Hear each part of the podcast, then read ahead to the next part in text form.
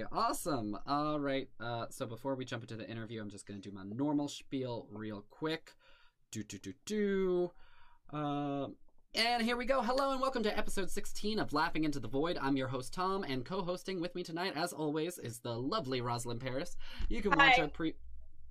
Hi. Um, you can watch our previous broadcasts on the District Comedy YouTube and Facebook channels or listen to them on most podcast platforms. If you enjoy the stream, please consider making a donation of any size at district-comedy.live. And if you want to keep up with us on social media, check out the link in the description.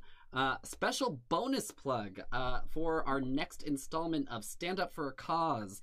Uh, this time uh, it's going to be in benefits of AIDS Committee of Toronto, ACT, and that'll be 8.30 p.m. Eastern, Friday, March 19th.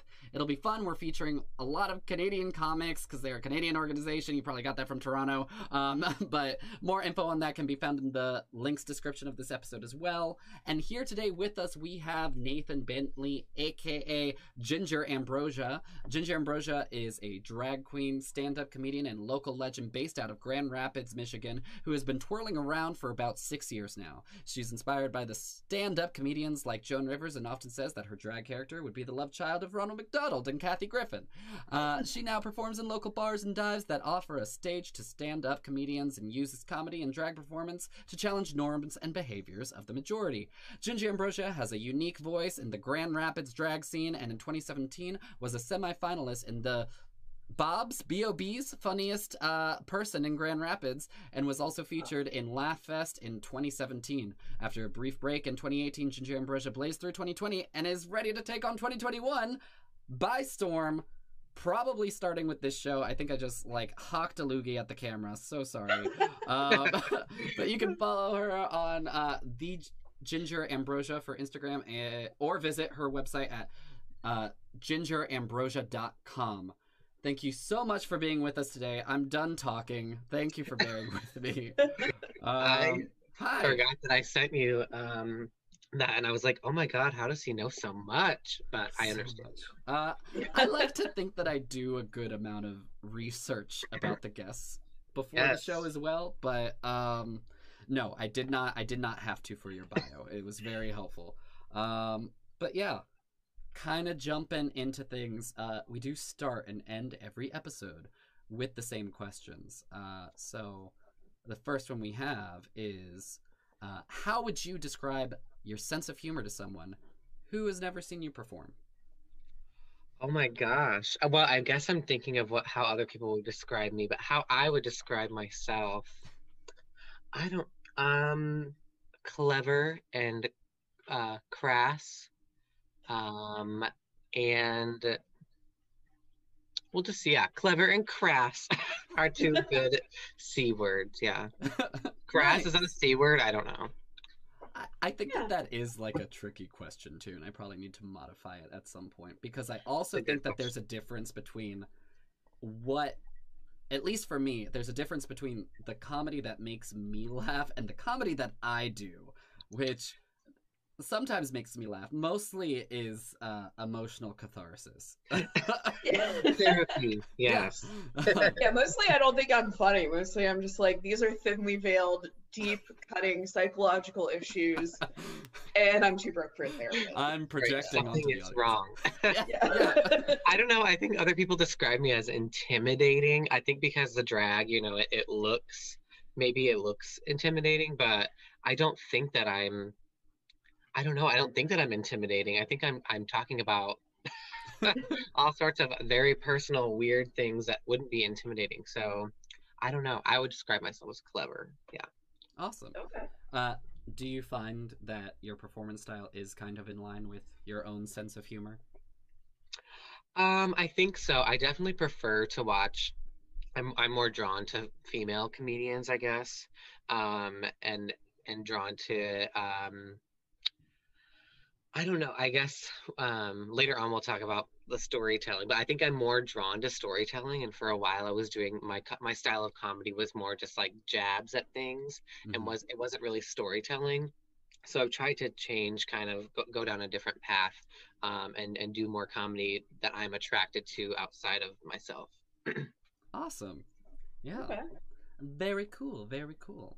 All right. So now we'll actually jump into the meat of the interview Yes. because I have uh, no transition skills as a host. Um, but, but okay, um, so I was reading about you in 2015. You did an interview with uh, Grand Valley Lanthorn where you start to describe uh, your journey into drag. Um, and there's not much to it in uh, the interview other than, you know, kind of saying that you started from a really dark place and that was a bit of an outlet. So if you don't mind, uh, telling us a little bit more about that journey and the role that drag has played in your life and uh, what what the role comedy has played in your life and you know how it intersects with your act Yes, yeah. So I was in college and um, a freshman in college, and I had a couple people close to me pass away.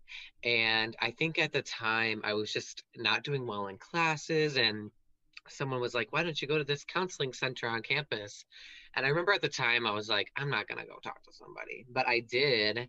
And um, this woman, I don't even know, I don't know what her name was, or I just know that she worked at the school. I wish I could thank her. She's really helpful, but um, this beautiful woman, um, she was just like, hey, like, um, what's a, do you have any creative outlets? And I think at the time I was like, "But what is a creative outlet? I'm trying to like do school and uh, not be sad. so I don't have time for creativity. Okay. Um, but she was like, do, do, you- do you do any art? And I was like, no. And then I think somehow we got on the topic of me starting to watch RuPaul's Drag Race. And that's when the show had like first kind of um at the time it was still on Netflix in the United States so Mm. this was a while ago um and I think it was like the very early early seasons and I just I watched it with the person I was dating at the time which by the way I was like 18 and I think that person was like 32 oh so Oh, so she was that's she another going story yeah I was going through some things okay but that Yeah. person introduced me to um to RuPaul's Drag Race, and I was like, I love just to watch it. I had never thought like, oh, I'll do that. I just thought it was interesting. So that counselor had suggested, you know, why don't you um, start playing with makeup and practicing? Maybe you could do that. And I remember being like, I'm not going to do that. And right around the same time, I saw um, one of the drag queens in the area that I live in, who I I'm sure she would not want me to, but I always refer to her as not a drag mother, but someone who I saw for the first time and was like, I'm gonna, I'm gonna be, I'm gonna do what she's doing. And I was so confused, but I thought it was beautiful, and I was like, I'm gonna do that. So kind of uh, those things together of finding a, creative outlet and seeing a drag show on campus and just watching um, that unfold. And also, I was, I know it's hard to believe because I'm, listen. I am sometimes I hear my own voice and I start craving Chick-fil-A. It's I'm very gay. Okay, I'm the reason that Chick-fil-A was invented. But I I I was gonna ask. yes, yes, the origin story of Chick-fil-A. That's for another show. But um I I um so I'm very you know queer and have always kind of I've never you know acted differently but I wasn't out. So I was also coming out to my family at the same time. So there was just a lot going on and to me that was a, a creative outlet that I could just really focus on. So I remember I would I would practice makeup every single day. Um like I would come home from from college and I would play with makeup and I would look bonkers but I would do it like all the time to figure out you know how I can look. And I think I was using like the dollar store foundation like this Mhm. weird pan of foundation it was one color and then I had blush and that was and maybe like an eyebrow pomade and what that more was do you need? it. You need a lot more if you could see this the room that i'm in this drag dungeon i'm in you need a lot more. Um so yeah i was i didn't know what i was doing but i was just making it happen and i started doing drag uh i for i did my first performance i probably like i probably waited like a year or maybe a year and a half until i was like i'm a woman now and i I remember I look bonkers. If you go back on my Instagram, it's like some of the first posts on there. I've left them up because I just think look how far i've come Look how far. Yeah, I leave it up for me. It's not for anyone else.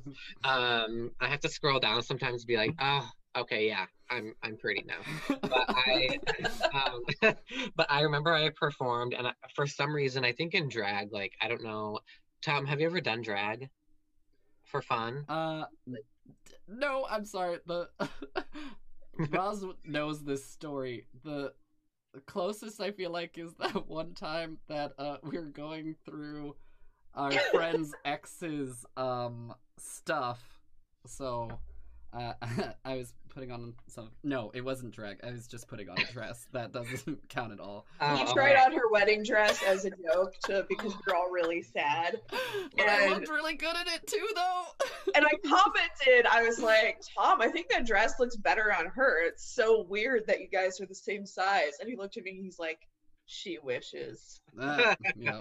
Yes, you were Uh, feeling it a when little. I was when I was young. No, I well, I haven't. Obviously, that doesn't count as drag, but I have like kind of, um, you know, seen a few episodes of RuPaul's Drag Race, and I feel Mhm. like um, the snippets of what I've gathered, I can definitely see the appeal. Like it's a very entertaining performance style. Yeah, for Yeah. sure. And I think, um, I think what I've learned is I, I recently watched, I think it was a podcast, and Trixie Mattel is um, from RuPaul's Drag Race, and she was talking to Whitney Cummings on, on a podcast Mm. about um, how drag queens are basically are stand-up comedians. They're models, and they are uh, sometimes they're servers at the same time in the same bar and that's so true is sometimes we're doing all these different jobs at one time and typically we're you know performing and, and doing a number and then we're jumping right onto a microphone after you know and i have asthma so i always make jokes about asthma but i really can't breathe especially now with the the mask on on Mhm. top of the drag. It's like so much but um but what i was going to ask you is if you've done drag you might have experience like i really wanted to I think a lot of newer drag queens they want to have a character, and at the time I was like, I'm gonna be a pinup, you know, um, and I- and I want to have this like beautiful, kind of like your hair, the beautiful, Aw. the waves, and I really was like, I can do that. It'll be beautiful. And then at some point I wanted to be a mermaid.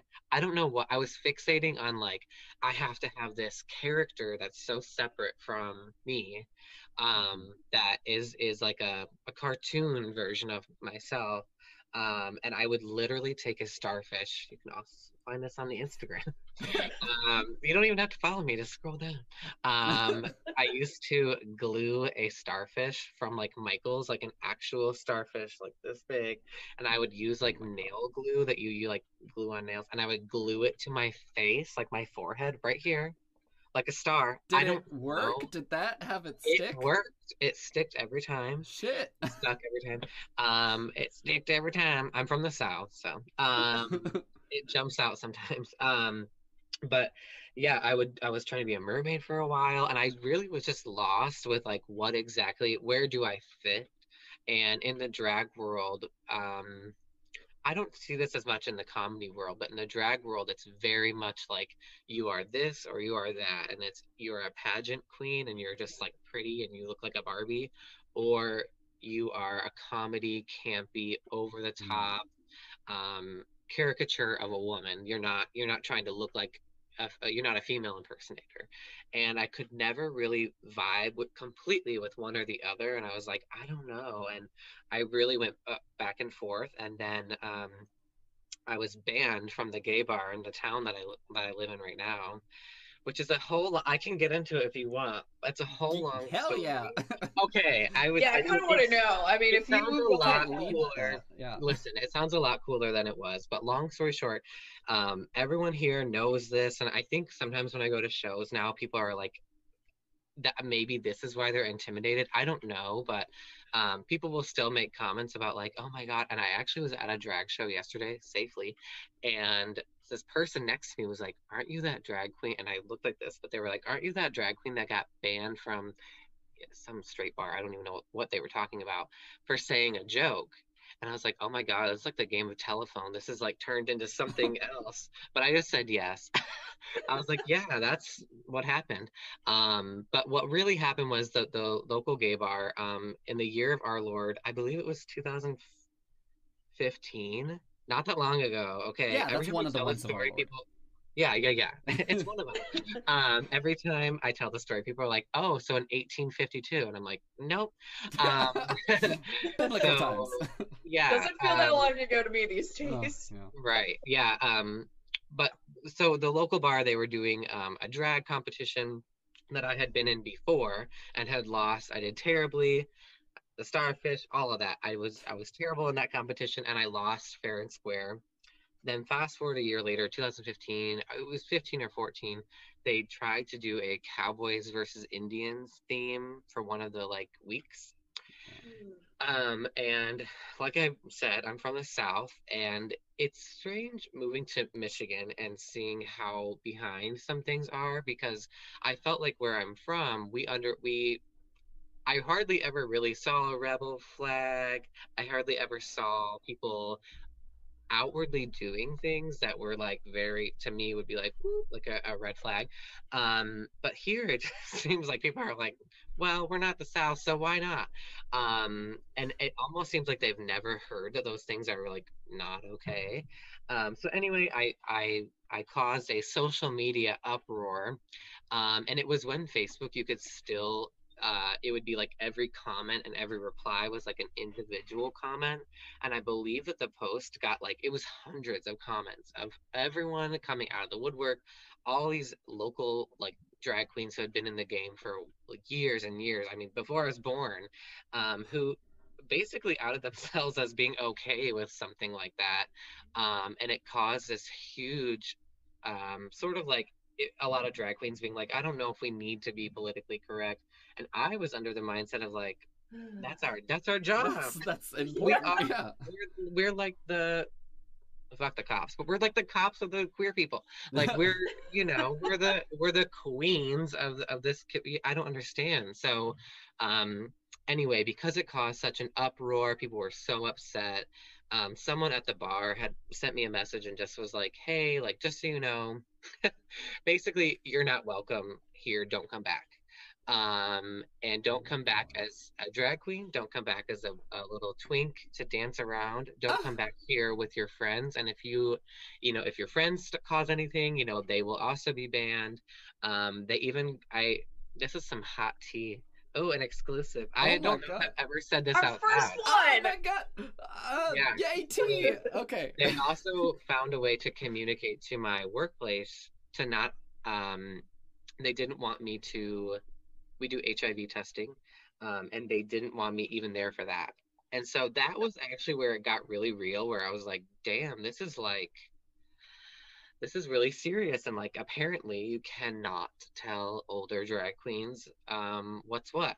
And that's when i realized how um, culty and weird the drag communities everywhere really are um, and how much your relationship with another person which a lot like stand up i, I think Mhm. your relationship with other people it will impact if you get booked or you don't get booked or you kind of Yeah. like silently get like blacklisted from places uh, but this was just like a, a lot less silent and a lot more like Yeah. you're not coming back um, and it actually wasn't until a year maybe a year and a half later that i was at a, uh grocery store and I saw the actual owner of the bar, and he was like, "Hey, I haven't seen you performing," and, and I I think I.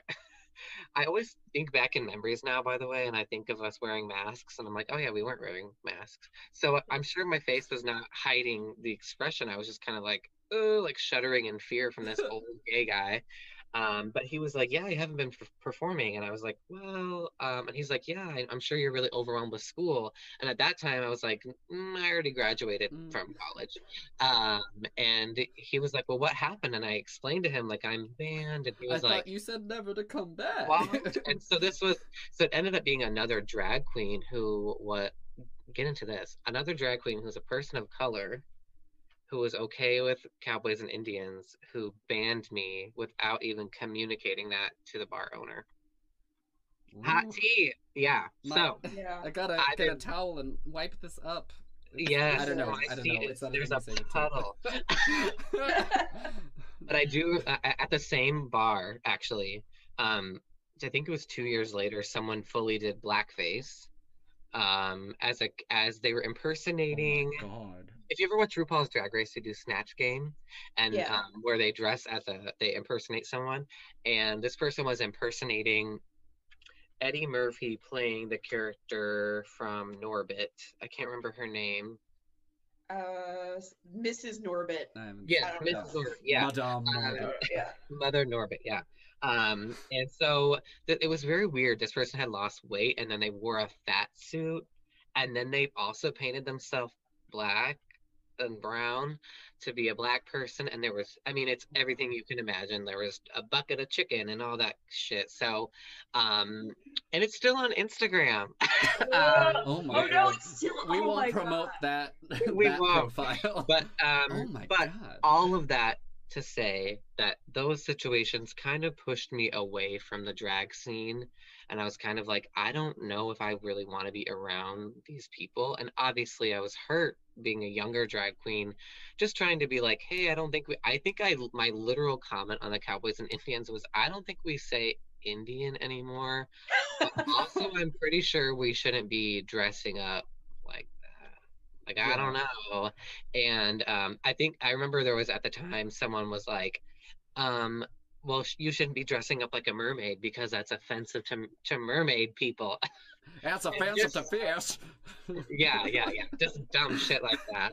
Um, or they were obviously being sarcastic, but that's um, that's how I got my so my drag like joke my pageant title that I have that's not real that really upsets the pageant queens is. Miss Advocate um, because someone commented on that post and was like, "What are you supposed to be, Miss Advocate?" To kind of like throw it in my face that I hadn't won a pageant or I wasn't a pageant queen. Um, and I remember a I great was like, title. yes, I was like crying and whatever, and whoever I was dating at the time, I'm a serial monogamous, so every story involves me dating someone. Um, but I was dating someone and I remember they were like, "That's kind of funny. Like maybe you should like make it into a thing." And so I ended up it's hanging up, but I ended up making a sash that says Miss Advocate 2016, and then I wore it in drag. That's awesome. to make them angry. I ordered it from Etsy. So, Oh, but yeah, that's kind of how I was pushed out. And during that year and a half of being kicked out of the gay bar, um, a group of comedians in Grand Rapids called the Funny Girls, which is an all female identified um, and now has expanded to include people who originally were part of the group who now identify as non binary. Mhm. Um, but Funny Girls is still the name. Um, they actually were like, "You're kind of funny. Like maybe you should tell jokes and do do jokes." And um, the first time I did it, I remember like we had like a feedback thing, and they were like, "That was not funny. You just said." Can I swear on this, by the way? Yeah, you can swear. Yeah, Oh, of course, okay. go for it. They were like, yeah. "You just said cunt a lot," and or I don't know, I don't know, or I said vagina a lot or something. And, and I remember one of them was like, "We're like an all-female, you know, comedy troupe. We get it. You don't have a vagina. That's not funny. We already know. That's Mm. why we're watching you." Um, and I was like, "Oh, okay." So I would work with them to kind of get more involved in comedy, and then by that time. I was doing stand up as a drag queen and trying to figure out ways to do funny songs. And then I returned to that same nightclub um, to do like comedy drag.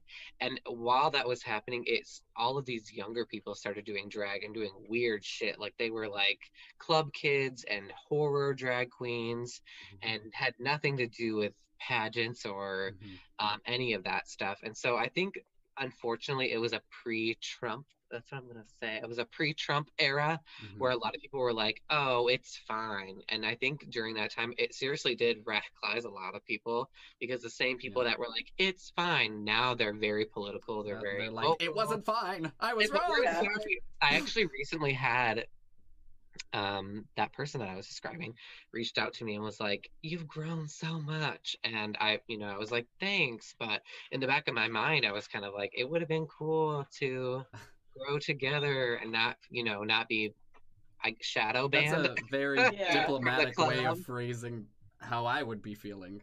Um, I kind of feel like though with the drag queens that I know, because uh, I'm sorry, Tom, I'm gonna say it. My partner owns a bar. oh my god. You And I talk about episode. it. Every fucking podcast, I know, but um, we've gotten to know a lot of the local drag queens pretty well because um, one of the best events there, in my opinion, is um, our like Saturday drag night, and it kind of seems like it's been a rite of passage for a lot of them to like cross somebody as like a young inexperienced drag queen and get like shadow banned from something and then like three years down the road when they're like booking their own shows they're being successful and stuff the person reaches out is like hey sorry about all that. Can I get in on this? You know, it's Yeah. it's like a, a drag rite of passage thing that happens. It's yeah, it's a such a dramatic community. I mean, like it feels like everything is heightened, but unfortunately, with all of the the fun and the highs and everything, there are a lot of low lows. And I think at that time too, I was kind of like, this is not why I started drag at all. Yeah, it's kind of Um, having the opposite effect of the uh, Yeah. mental outlet that you were looking Yeah. for. Yeah, and I think when I was looking back too, it's really interesting to see how um, how our culture views women impacts drag culture also because I think at the time a lot of drag queens are kind of like, why are you talking? Like, why are you? That's not what we do. Like, you don't have you're not supposed to have an opinion. And I remember being like, I mean, I don't know. A lot of you guys are kind of opinionated um, in the microphone, so I don't. I don't know. I think um, it's good that a lot of people have grown and changed, and I, I, it, it makes me sad to think that that's the way that it happened. But it makes me really thankful to know that I was able to build a relationship in a whole other community, and now I feel like I can kind of borrow from both and mix the two worlds Mhm. and there's I still get some pushback as a drag queen in doing stand up sometimes and um also trying to do funny stuff um like I can't really do stand up in a drag space it'd be pretty difficult because that's just not what people are there for and usually they're not there for that for a drag queen at a stand up show but they are by the time that I'm done. Nice because that's uh that's one of the questions i wanted to ask you was because you're kind of you know intersecting uh in the middle of the venn diagram of these you know different communities as far as like there's the drag there's the Mhm. comedy and then it sounds like there is also this kind of um growth or significant change in the community at least from the drag side where before it may have been just pageantry and uh comedians and then it kind of in i'm not sure how many years that was uh, in between uh, those time periods you described but it- within a few years like kind of expanded to like all the other genres that you described like horror and blah blah blah. And part of that is you know i you already kind of answered like uh you know how maybe if you're going to see an open mic night they're not necessarily expecting drag but it's still like a good time. Um and it sounds like it's pretty common the other way though like a lot of drag queens do do stand-up comedy. So Mhm. yeah it is kind of then yeah they should just be at normal open mics too. I feel like that would be such a refreshing act especially like between like a lineup of just cis straight white guys. Yeah, I actually like to say uh, whenever I do like an open mic, because it's always that's always what it is. I always start my entire set by saying, "You guys, I wasn't to come up here and talk about how much I love smoking weed and eating pussy, but um, I actually found a personality. So uh, we're gonna we're gonna Oh, actually tell some great. jokes." and um, I got in really big trouble one time too at a stand up when I said, I still think it's funny, but I said, you guys actually got lost on the way here. Uh, but luckily, I found some men who looked like they were kind of bored with video games and sexually assaulting women.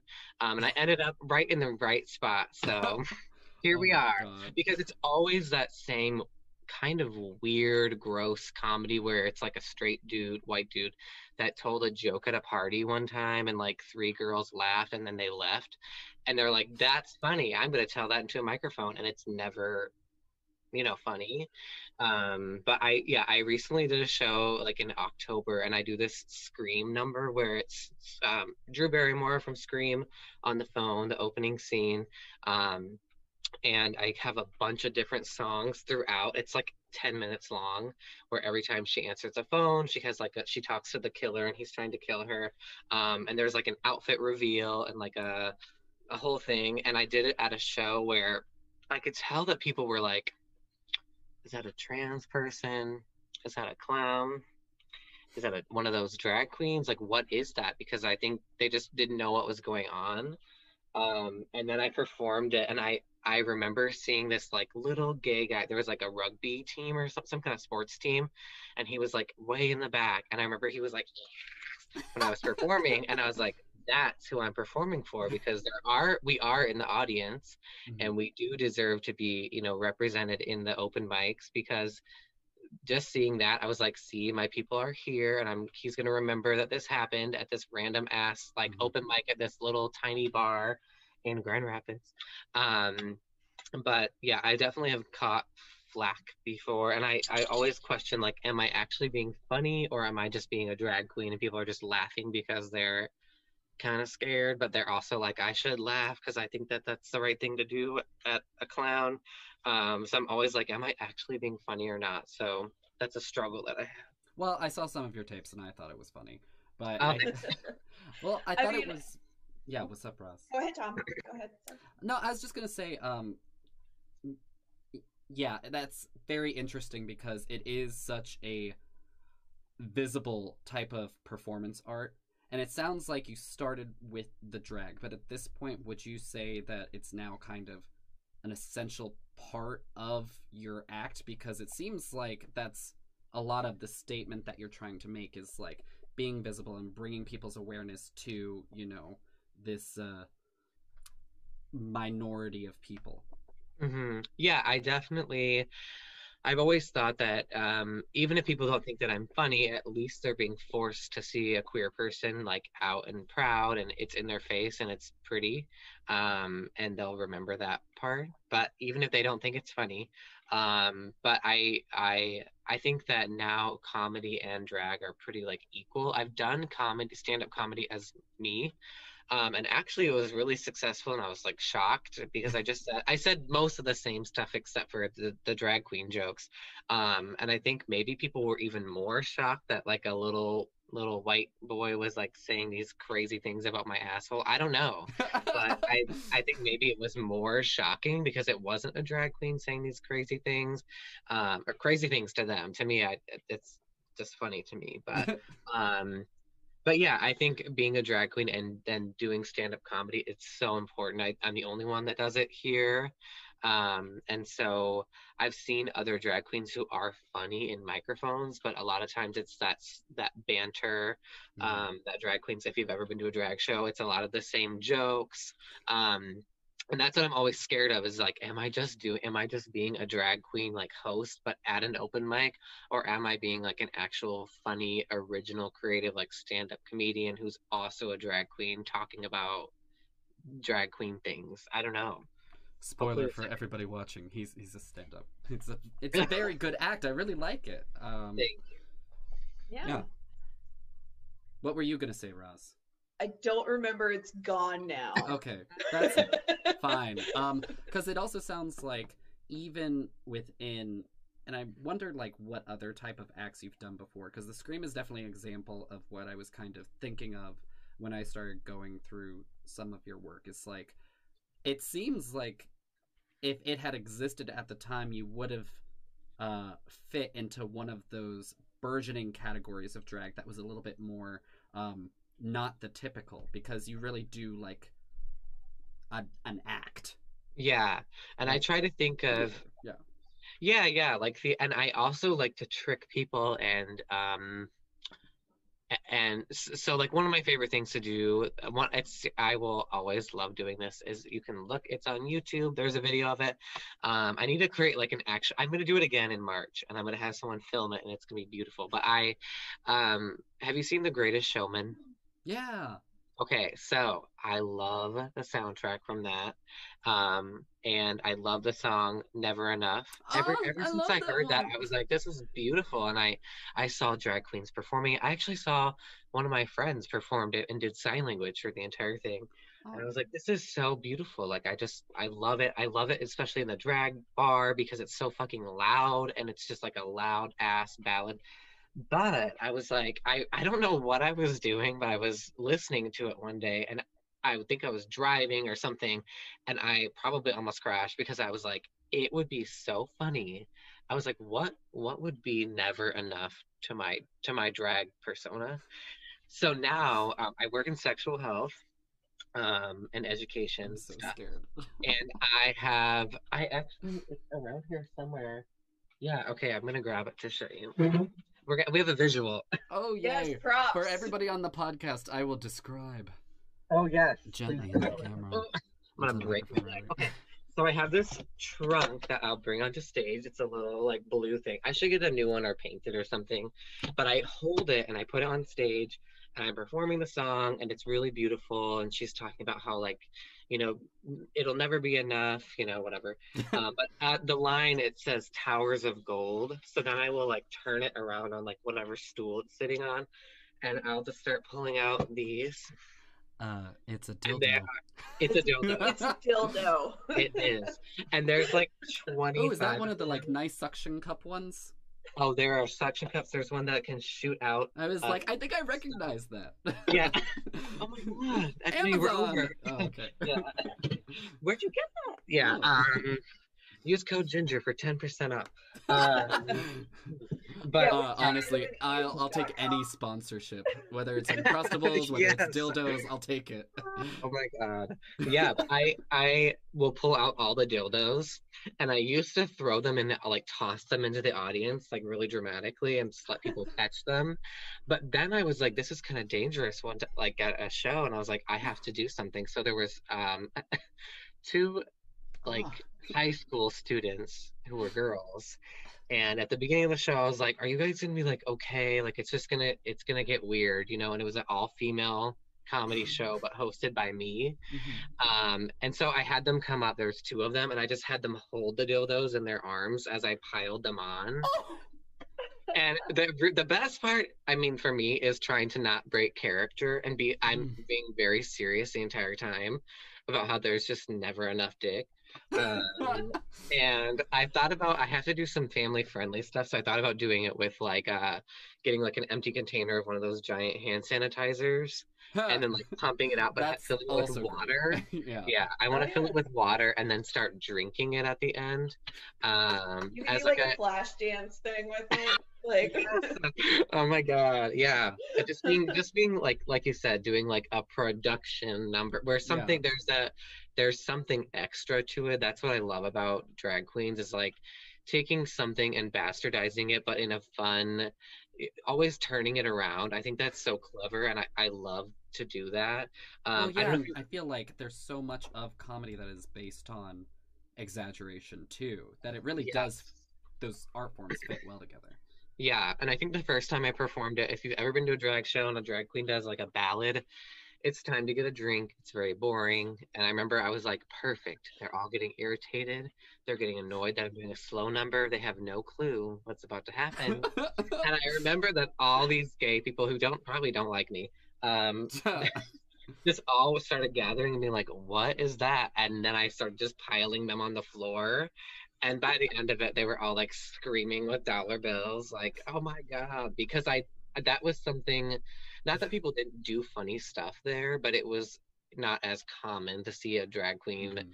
almost make fun of a drag. That's the thing too, is like almost without doing meta. going too far. It, yeah, it's almost making fun of a drag queen doing a, a ballad, which I think is really, if I do say so myself, very clever because I I've seen it a million times a drag queen doing a ballad and it's it's boring. Um, but I another thing that I'm working on is I'm doing a mashup of driver's license that song that everyone love. I don't know if you've heard it. It's the TikTok.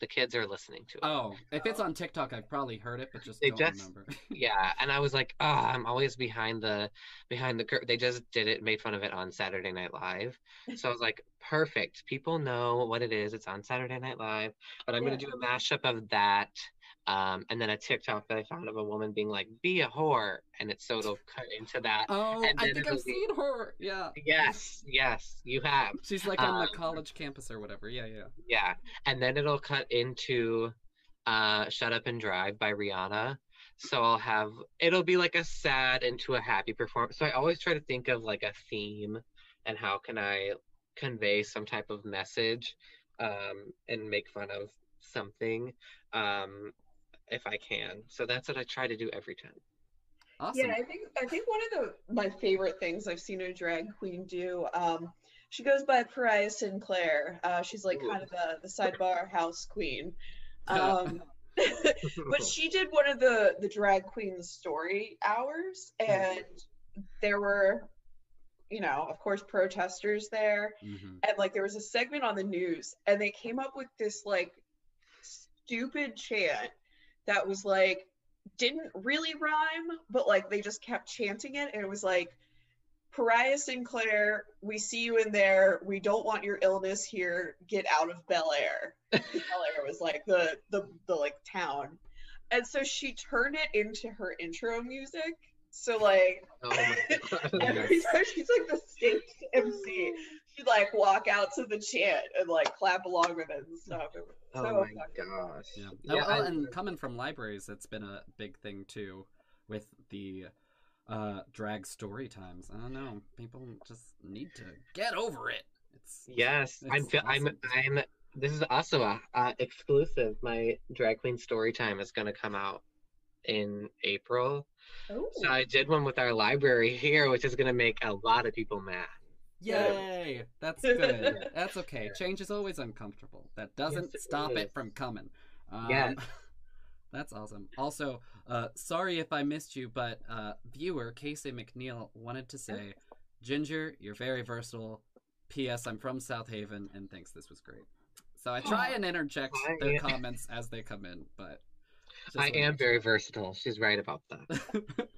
well, Um, that is like one of the things like drag queens as performers kind of terrify me. Like I know you said you don't like to think of yourself as intimidating, but like first of all, like height alone, like I'm a short person, like seeing somebody who's like easily six four, like wear you know like five inch heel platform heels is insane. But just like I mean, you have to be good at makeup. You have to be able to create the female illusion, like depending if you're using padding or like a, a corset or whatever the fuck. And most drag queens I've seen at least have like some other skill, like they're able to dance. I mean, I feel like dancing might sort of be a drag 101 kind of thing. Mhm. It's like the bread and butter, but like you know, like I've seen people like sing live in a woman's voice, which is really like cool, but also I can't imagine how hard that is. Like you have to be like a quadruple threat to be a drag queen. So it's like a yeah, whole it's intimidating other in that it's you gotta be mega fucking talented already to do that. Yeah. Yeah, and sometimes someone dresses up like a chicken and pretends to poop eggs out of their ass, like at the end of the night. You never know.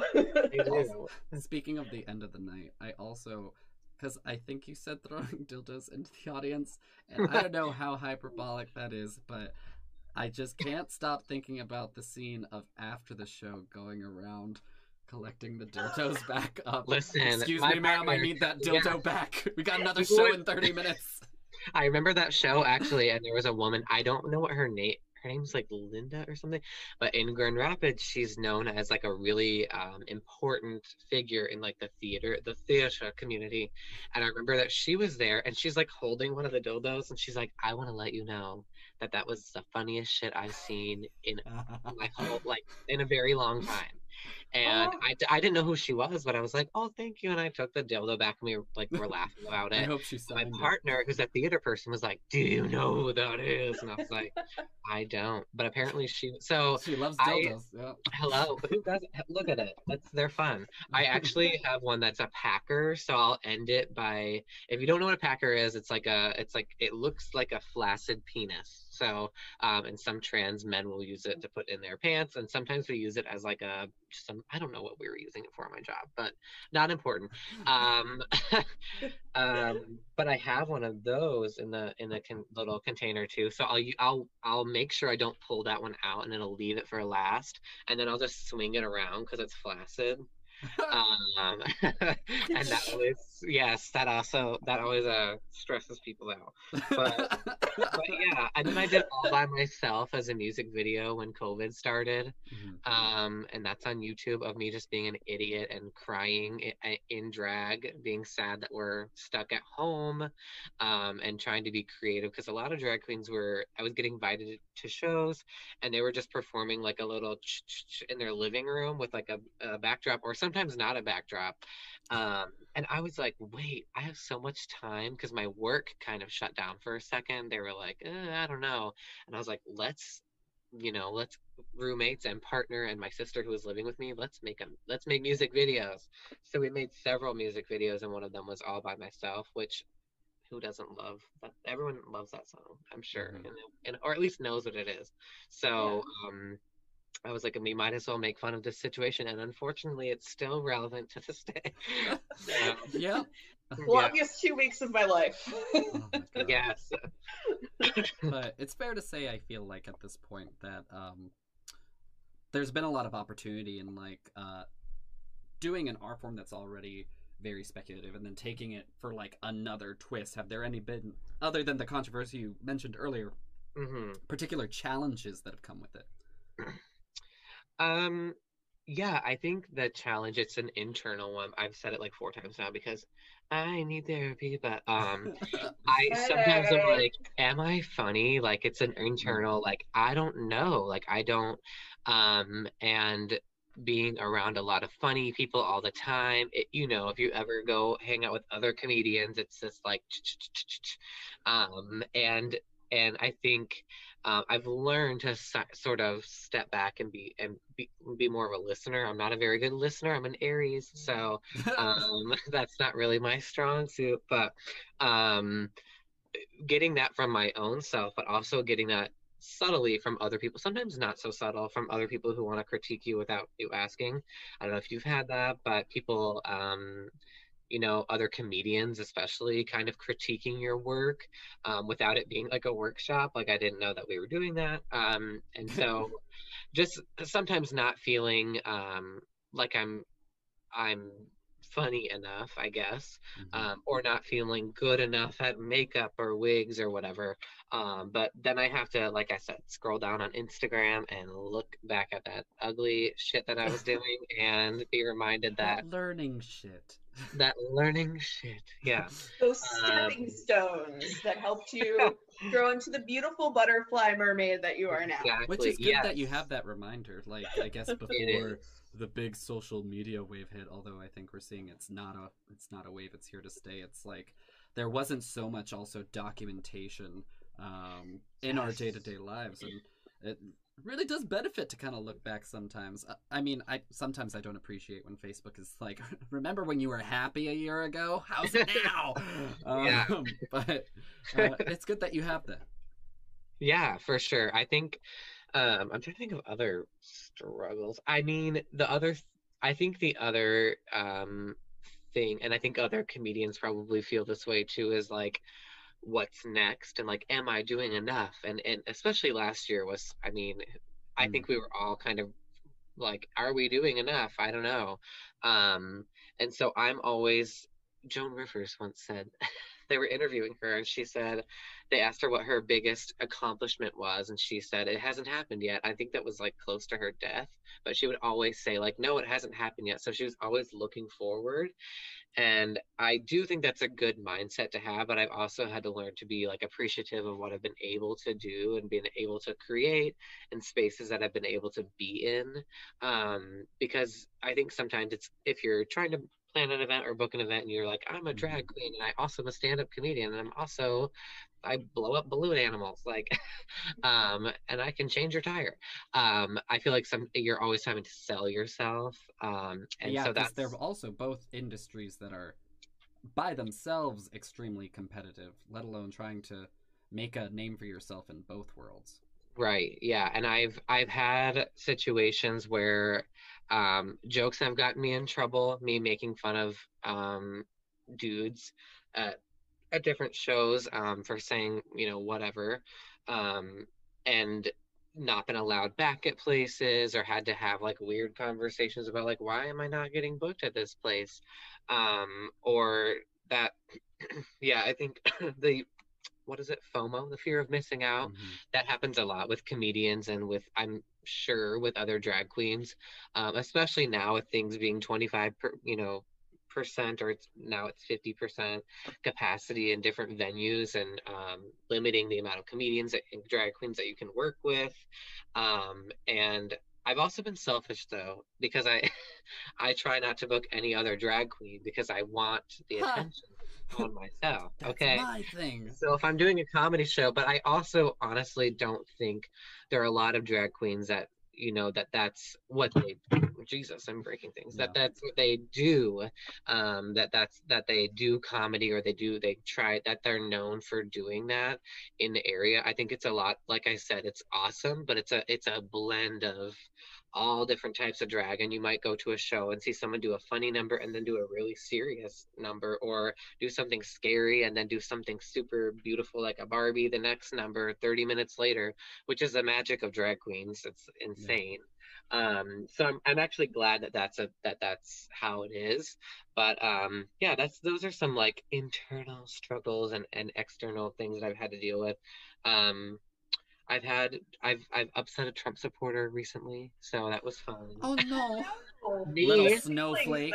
yeah you're a pussy yeah um Suck it up. exactly yeah rub some Yeah. beer He lost. Um yeah, I was doing that "Don't Impress Me Much" by Shania Twain, and um, it every you know, have you heard that song? Okay, you love the song. So every Mhm. time um, she says like, "Oh, so you're," and it says like a rocket scientist.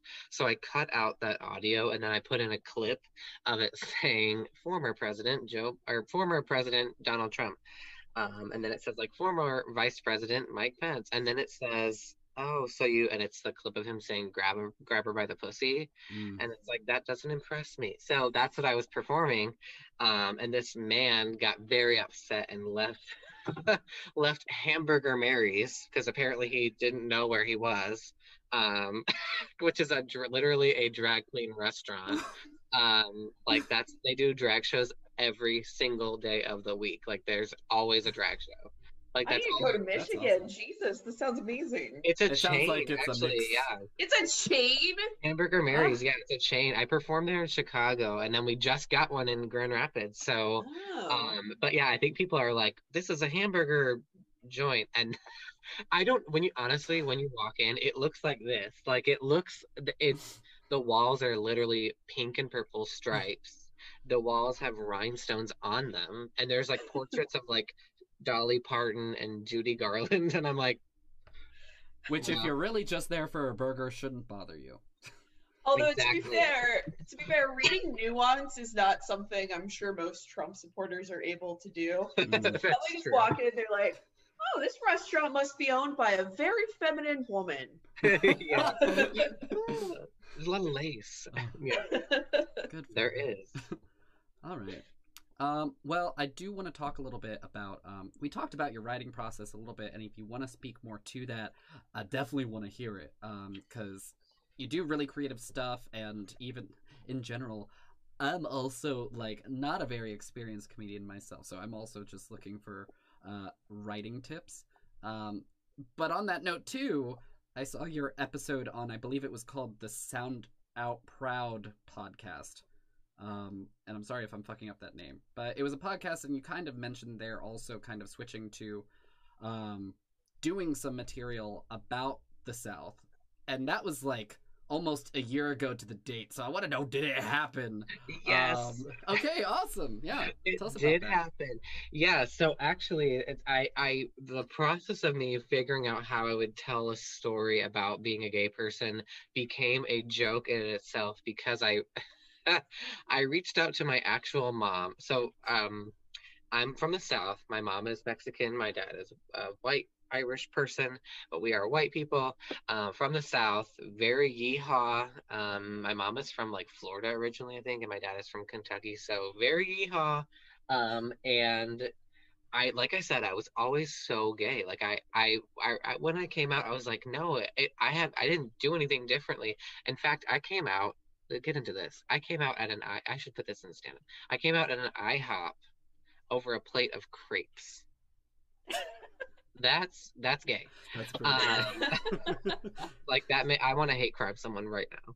Um, but I I was asking my mom. I was like, I want proof. I want some proof for my stand up because I want to tell stories about how I was always gay, even as a little a little kid. Um, and I asked my mom if I would do dress up, and you know, I would try to play with makeup and little things like that. I think a lot of boys do that as kids, just in general. Like kids just kids just want to have fun.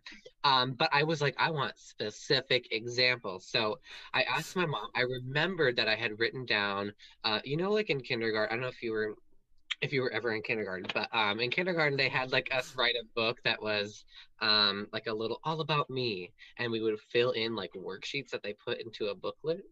And in mine, I remembered that I had uh, wrote, wrote gay stuff in there, and my mom was like, "Yeah, it was pretty. It was it was uh, pretty like flamboyant what you wrote in there." And I asked her for that one book, right? I was like, I just need this one thing my mom drops off an entire drives an hour and a half to drop off an entire like grocery bag of just a bunch of like busting at the seams gay shit that I did as a child. and there's like photos and there's like books and there's poems that I wrote to no one. Aw. I don't know. I don't I don't poetry? know. Damn. Um I know. And now I just suck random strangers' dicks. I don't like I don't know what happened to me, but here we are. That's still pretty An gay. art form in and of itself is. too, though. It is um yeah, yes. Um if you're doing it right. Um, I love but it. Um, so I wanted to find the gay things. What I put in the book was, and I tell this on my stand up, is that um, I on the page that said, "When I grow up, I want to be," and there was a blank space. And instead of writing something like in the space or choosing from all the boy jobs that I could have picked, because there was like a firefighter thing, and there was a police fuck the police. There was a police officer thing. There was a um, I don't know another type of boy job, like a briefcase or something, a doctor. And I crossed all of them out with a red crayon. wow. And then I wrote in all caps, and I spelled it wrong. I wrote everything. I, so Oh. when I grow up, I want to be everything. so, and then on the very the next world. page, yes, I want to rule the world. On the next page, like literally the back of that page, it says my favorite hobbies are, and I, as in kindergarten, I wrote going to the mall with my aunt Marcia while we listened to Celine Dion and Whitney Houston. So always gay. So now I talk about that in my stand up to, to make fun of things, but also to show people that, you know, being a queer person isn't a choice because it seems like that's still a That conversation that people are having. uh, Um, a popular belief. Yeah. yeah and so i like to make fun of that and say you know look at this i i could not ha- you could not have made this up literally um and my mom brought me an entire bag of of stuff um but i also grew up super religious um and and southern baptist Mm. um and was always in the choir and all of that kind of stuff and i need to i need to write more jokes about that huh I said same. I was also raised Baptist. yes the choir, the youth group. the youth group yes yeah i um Good times. It was a it was a good time. Yeah. So I I, I start to twitch when I'm suppressing memories. Yes. Oh my gosh. At least my audience, I'm twitching. like- Um, sorry. That's for the there's a lot of podcast. Yeah. There's twitching happening.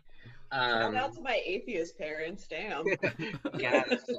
It's so wild. I I remember that I when I came out to my mom, I was dating um we won't say his name, but the 30 something year old, he had a name that was also could be a woman's name. And so I was telling my mom like she and her um and she thought that it was a girl.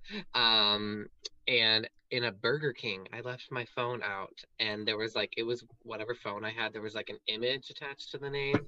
Um and my mom realized what was going on.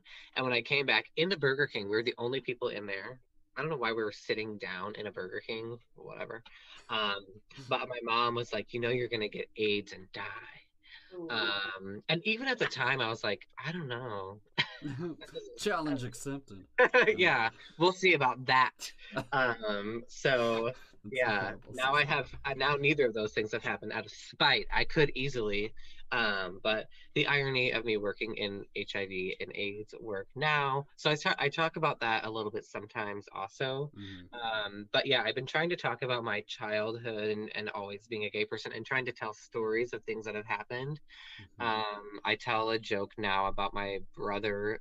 Uh, two Christmases ago, he has a son, and his son, um, his son uh, was playing with like nail polish or with a marker on his nail. And my brother was like, he's gonna be gay. Or he said, You're not gay, and like smacked the marker away. Mm. Um, and I, re- I was sitting right there, um, and I was like, what? And um, I looked at my brother and I was like, he's not gay. And you know, my brother got really serious and was like, no, I know. And then I just tapped him on the shoulder and was like, I haven't touched him yet, but I, but I will. Um, oh my god. only to draw attention and make fun of these stereotypes about about Yeah, that like I mean that's the Yeah. whole like the main argument I feel like for the bathroom debate is like oh yeah you know they're gonna dress up so that they can like assault women and it's like Yeah. that's um that that is that's not false. in the interest of uh, Yeah, most as a as a survivor and a former like victim advocate, they don't need to dress up to get away with it. I They promise don't. you. It's They not that do- Ooh, hard. that's also a very dark thought. Thank you for bringing that up, Rob. I'm just- That's true. just- And I'm dark. just saying, whatever it's a people would say, be a lot of extra steps. It, uh, trust me, it would. But um, yeah, I I think it's fun too when the audience reacts in the same way, where it's like, and I always say, I'm like, straight people don't gasp. You made that shit up. Mhm. You did that, and now we're here. Buckle up. Um, which is a great tag and i think speaks a lot to like you know also the you know popular structure of comedy writing of like building up that tension to break it down yes. Um, okay so it sounds like uh you you've been doing great you've been doing great with uh transitioning Thank to you. storytelling and uh, I yeah, I well like you were asking about like joke writing process. Um something that I do is I meet with the funny girls. So some of the funny girls Mhm. I'll still meet with them and and and we've opened up our circle to straight white men um who are actually funny. impressive. funny I- yes, people Yes, diversity, they are people. Yeah. they are people too Uh, uh, hardly, but they are. Um, and yeah, we will sit down and I'll literally just be like, I'll start talking about something, or we'll all be talking about something, and I'll be like, "Is it funny if I say this?" And sometimes they'll be like, "Yeah, that's funny," or they'll just stare at me and be like, "Nate." what?" You can do or um I- know that one of my really good friends who's a comedian, she will be she'll be like, That's funny, but you should add like one more thing and really get it like really punch it down. Um and so to add on to that last joke, the third part of that is I'll say, um, I always tell the audience, I'm like, no, you guys, I didn't say that for real to my brother. What I did say, which I did not say this, but I tell the audience what I did say was that um, there's no way he's gay, but you should probably do a 23andMe because he might be a little bit Vietnamese. The nails look really good. And that is to draw attention to how fucking stupid it is to think that it's it's just as stupid to say something like that as it is to say like a child, a, you know, a baby is gay. It Yeah. makes no Mhm. sense. It's just as ridiculous and stupid. Um, and I think my brother heard me say that joke and was like, he'd laugh, and then he was like, "That's kind of like offensive," and I was like, "Remember when you said something very offensive? You actually said the first part." Um, Yeah. Oh, right yeah, next to well, me. yeah.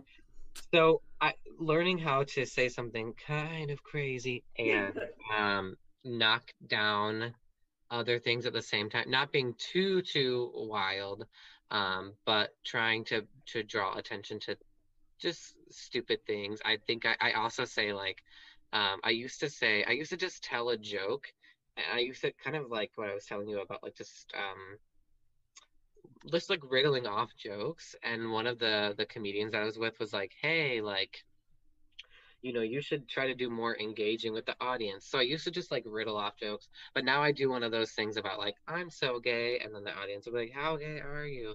And then that's where I'll say like different gay jokes over and over again.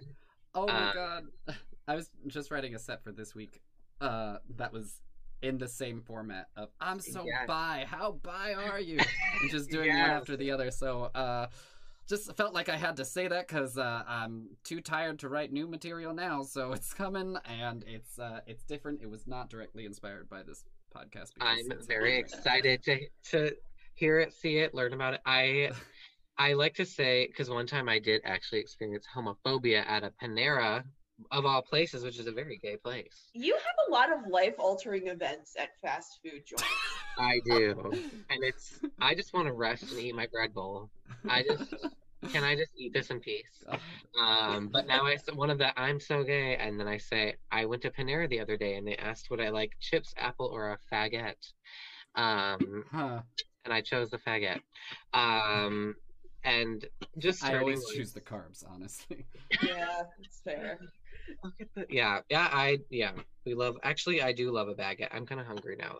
now that Well, well, that's Um, interesting because we have the like two funny feedback show where it's kind of like a feedback mic, and I think it's come up. I forget which episode it was, but like one of the one of the things that came up was kind of the idea of just because a joke is funny doesn't mean you should say it hmm kind of thing. Um, which it feels like it reminds me a lot of your humor because there's a difference between when you're saying something with intention behind it, with like a purpose of I'm purposely bringing this issue to light um, so that we can kind of use it as a means of talking about it versus just doing it as shock humor.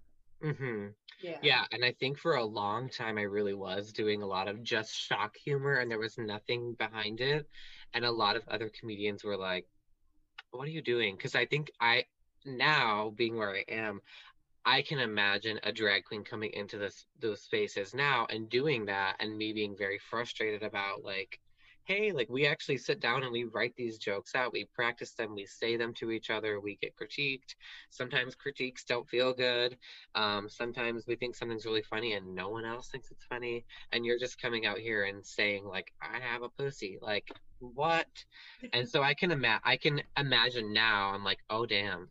That must have been very off-putting to have me coming to this space as just like a little clown running around um probably wasn't fun for them Well, hopefully they're also very cognizant of like uh, a learning curve. But I do want to ask, uh, just because, like I said at the top, uh, we gotta we gotta at least ask the same first and last question. Um, Always it's tradition. Well, a little, uh, yeah, we're a little, I guess, superstitious, ritualistic in that way. But um, but we also want to hear. cat Um, asshole that's been in this episode. yeah, that's uh, also a that's our good luck charm is cat ass.